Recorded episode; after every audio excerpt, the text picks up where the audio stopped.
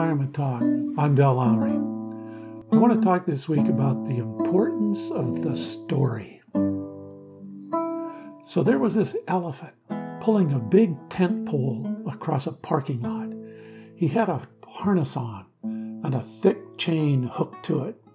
It didn't seem like much of a job for an elephant. He moved gracefully, and the long pole followed along. A trainer or handler sat right on top of his head and behind the ears, and he had a big steel stake in his hand. I suppose it was used to stake down the elephant when the job was done. I have no idea what the elephant did that was wrong, but the trainer suddenly swung the steel stake right down on the elephant's head, somewhere right between the eyes. He never moved after he hit the ground. I was five years old when I saw this in Springfield, Illinois.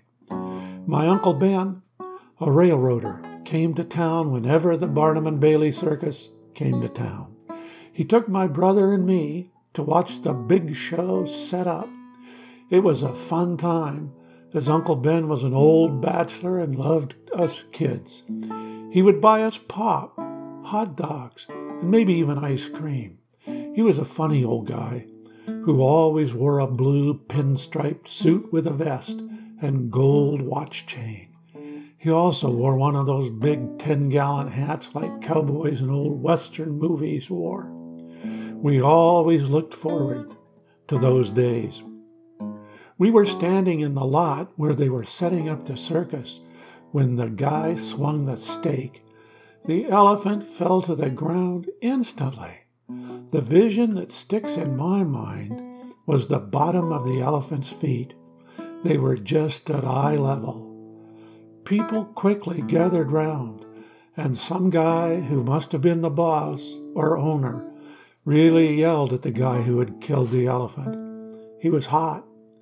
My memory fails on more details, but seeing an elephant killed is something that stays with you, especially when you're a young boy. Is there anything more important than a good story? And I might answer, very little.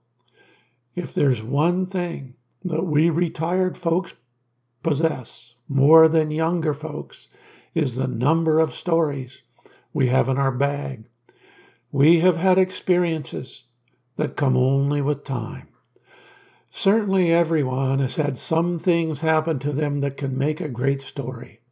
It is just a matter of finding someone who is willing to listen. I'm beginning to think that is a major need we have in the world people who are willing to listen.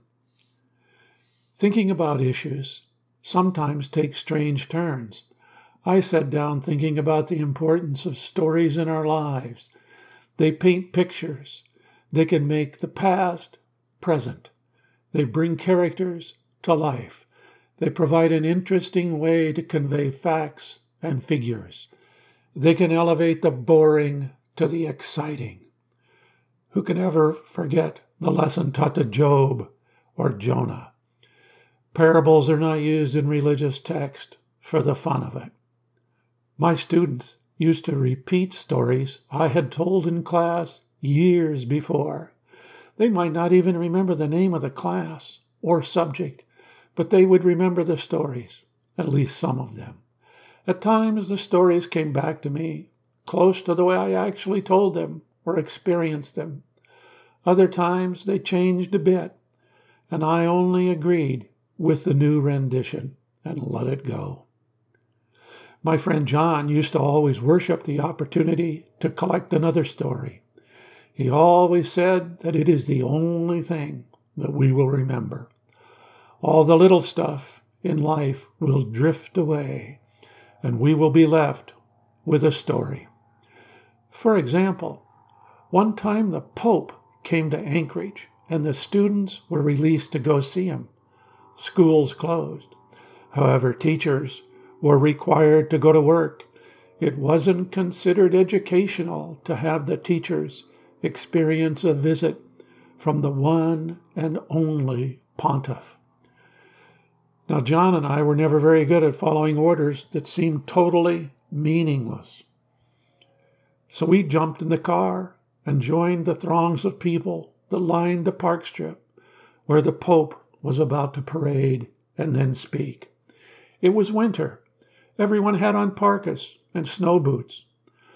Now, John had not been in church for over 40 years, even though he had attended Catholic schools all of his life. I had taught Western civilization. We both understood the role the Pope played in our history. Different points of view, but informed nonetheless. It was a sunny, wintry day, and all of a sudden there was the Pope mobile just a few feet from us. The Pope was smiling and waving. The security folks were giving bearded, unkept John and I the evil eye. Suddenly, John's hand flew to the top of his head, and then the chest in the shape of a cross. I have to admit, my heart leaped sort of like it did when I looked into the Grand Canyon.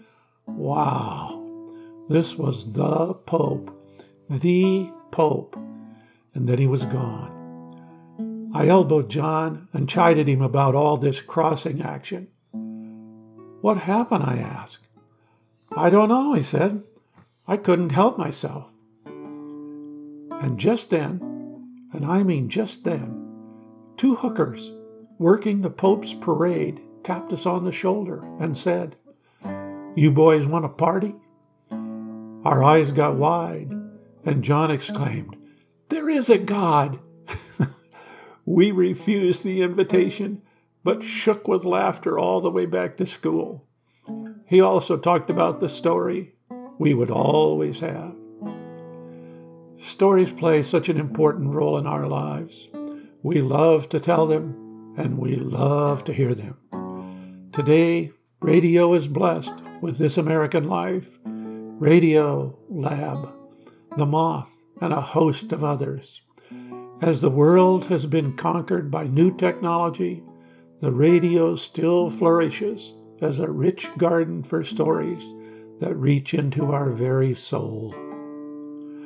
I'm still stuck on the little line about everyone having stories to tell. Technology makes it possible for all of us to record our stories and throw them out into thin air for all to hear. Podcasting is one method. Perhaps one is in your future. This is Retirement Talk. If you have questions, comments, or suggestions, please contact Dell at retirementtalk.org.